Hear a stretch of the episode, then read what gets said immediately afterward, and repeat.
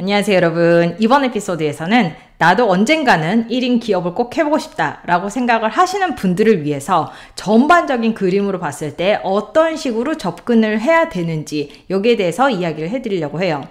어, 사실 저 같은 경우는 지금 이 하고 있는 이 어플라이가 저의 두 번째 시도거든요. 근데 이제 첫 번째도 저는 이제 1인 기업을 했었는데 그때는 진짜 말도 안 되게 한 6개월 만에 한국 돈으로 한 4천만 원 가까이 되는 돈을 까먹으면서 정말 너무너무 처참하게 실패를 했어요. 여러분들은 이런 실패를 하지 마시라고 제가 오늘은 어떤 스텝을 밟아야 되는지 그 전략에 대해서 한번 이야기를 해드리도록 할게요. 자, 우선 그 많은 분들이 이제 나도 1인 기업을 해야지 아니면 나도 뭐 프리랜서가 돼야지 막 이런 식으로 생각하시면은 처음으로 생각을 하는 게 사업자 등록이에요. 그래서 저한테도 엄청 사업자 등록에 대해서 많이 물어보시는 분들이 많았었어요. 근데 이 사업자 등록하는 거요. 사실 웹사이트에 가서 몇 번만 클릭하면 되고 지금 단계에서 해야 될 게 아니기도 해요. 사실 이 어느 정도 돈을 벌기 전까지는 이 돈을 개인으로서 이제 그 세금 신고를 할 때 신고를 하면 되거든요. 그리고 나서 우리나라는 제가 알고 있기로는 한국은 제가 알고 있기로는 한 4천만 원까지인 걸로 알고 있어요. 한번 다시 확인해 보시기 바랄게요.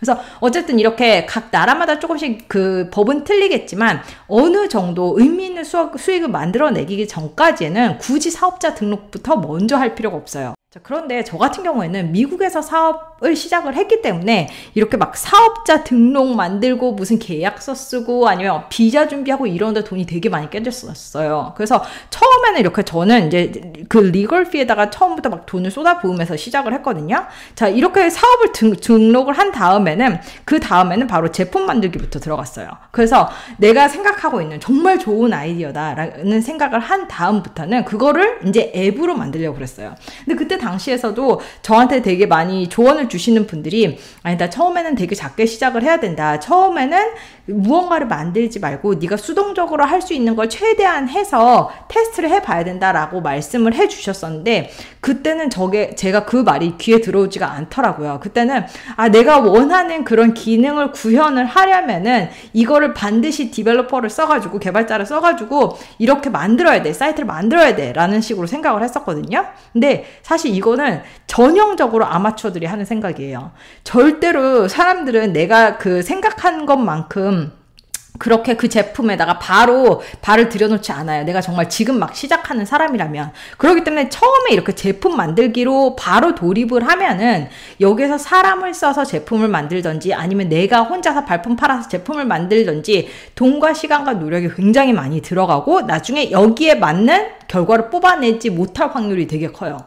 자, 그래서 저는 이렇게 제품을 만든 다음에 그 다음에 세일즈와 마케팅을 하려고 했어요. 그런데 이렇게 세일즈와 마케팅도 진짜 아무것도 없어 보이는 너무나도 없어 보이는 그런 제품과 너무나도 허접해 보이는 사람이 이렇게 처음에 딱 그 제품을 냈을 때 그냥 광고를 돌린다고 해서 사람들이 절대로 사주지 않아요. 그냥 사람들은 왜냐면은 남들이 다 좋다고 얘기하고 남들에게 어느 정도 검증을 받아서 내가 짊어질 리스크가 굉장히 작아진 제품. 나, 내가 이 돈을 내면 은 얻을 게 확실하다고 생각한 제품에다가 돈을 쓰기 때문이에요. 그래서 저처럼 요런 방식으로 만약에 사업을 준비를 하신다면 망할 확률이 정말 정말 높아요. 뭐 아무튼 뭐 사업에 정말 귀신같이 잘하시는 분들이라서 이런 식으로 했는데도 안 뭐 저 성공적으로 하시는 분들이 생길 수도 있겠지만 만약에 사업의 사자도 모르시는 분들이라면은 이런 식으로 했다가는 망할 확률이 더, 더 높아요.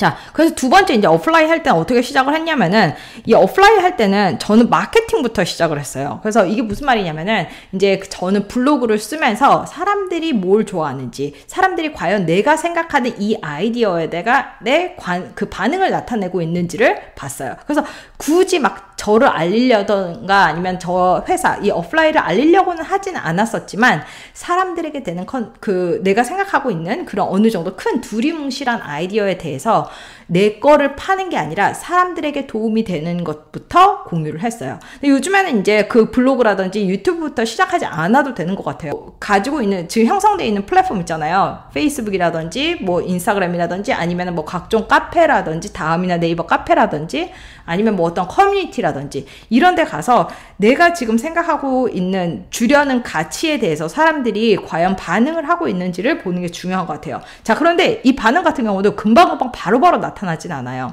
어느 정도 이제 컨텐츠를 내보내면서 내가 뭐 말하는 스토리텔링 방식이라든지 아니면 스킬이라든지 아니면 사람들하고 상호 교환하는 그런 게 조금 더 다듬어지면서 점점 점점 사람들의 반응이 오기도 하거든요.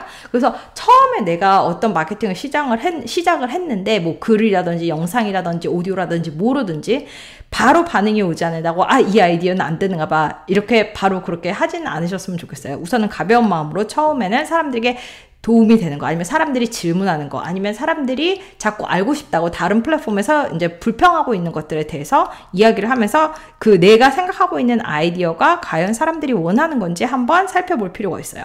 자, 그리고 나서 이제 MVP 결국은 이제 시제품이라는 말이거든요. 영어로 Minimum Viable Product라는 말인데 내가 생각하고 있는 유형의 제품이든 무형 무형의 제품이든 사실은 어, 그 제품 전체를 다 예쁘게 정말 완벽하게 짠 하고 구현하려면은 돈이랑 시간이 굉장히 많이 들잖아요. 그래서 우선은 그렇게 생각하고 있는 제품에 최소한 그 버전 1 제품을 한번 만들어 보는 거예요. 그래서 저 같은 경우에는 이제 강의를 내가 주요 비즈니스 모델로 하자라고 생각을 하, 했을 때 사람들이 이런 영상 콘텐츠에 돈을 내는가를 보기 위해서 뭐 인터뷰를 이제 콘텐츠화 한 거에다가 만들어가지고 그거를 팔아봤어요.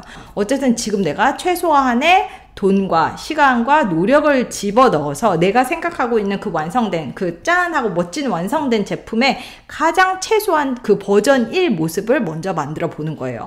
그리고 나서 사실은 이그 MVP 같은 경우에는 최소 기능 제품이라 그러는데 이 MVP 같은 경우에는 어, 내가 생각했던 것만큼 그 사람들이 사지 않을 수도 있잖아요. 이건 아직까지 시장성이 검증되지 않은 거잖아요. 그러니까 뭐 만약에 무형의 제품 같은 경우에는 뭐 그냥 다른 지금 커뮤니티에 가서 간단하게 제일 싼 값에 팔아보던가 아니면은 유형의 제품 같은 경우에는 뭐 크라우드 펀딩 플랫폼 있잖아요. 뭐 한국에는 와디즈 같은 것도 있고 외국에는 뭐 어, Indiegogo라든지 아니면 Kickstarter 같은 거 있잖아요. 그런 거에 통해서 내 그 MVP, 내 최소 기능 제품, 시제품을 이제 올려놓고 이거를 pre-sales 하는 거예요. 제품을 만들기 전에 먼저 파는 거죠. 그렇게 해서 MVP를 먼저 파는 거예요.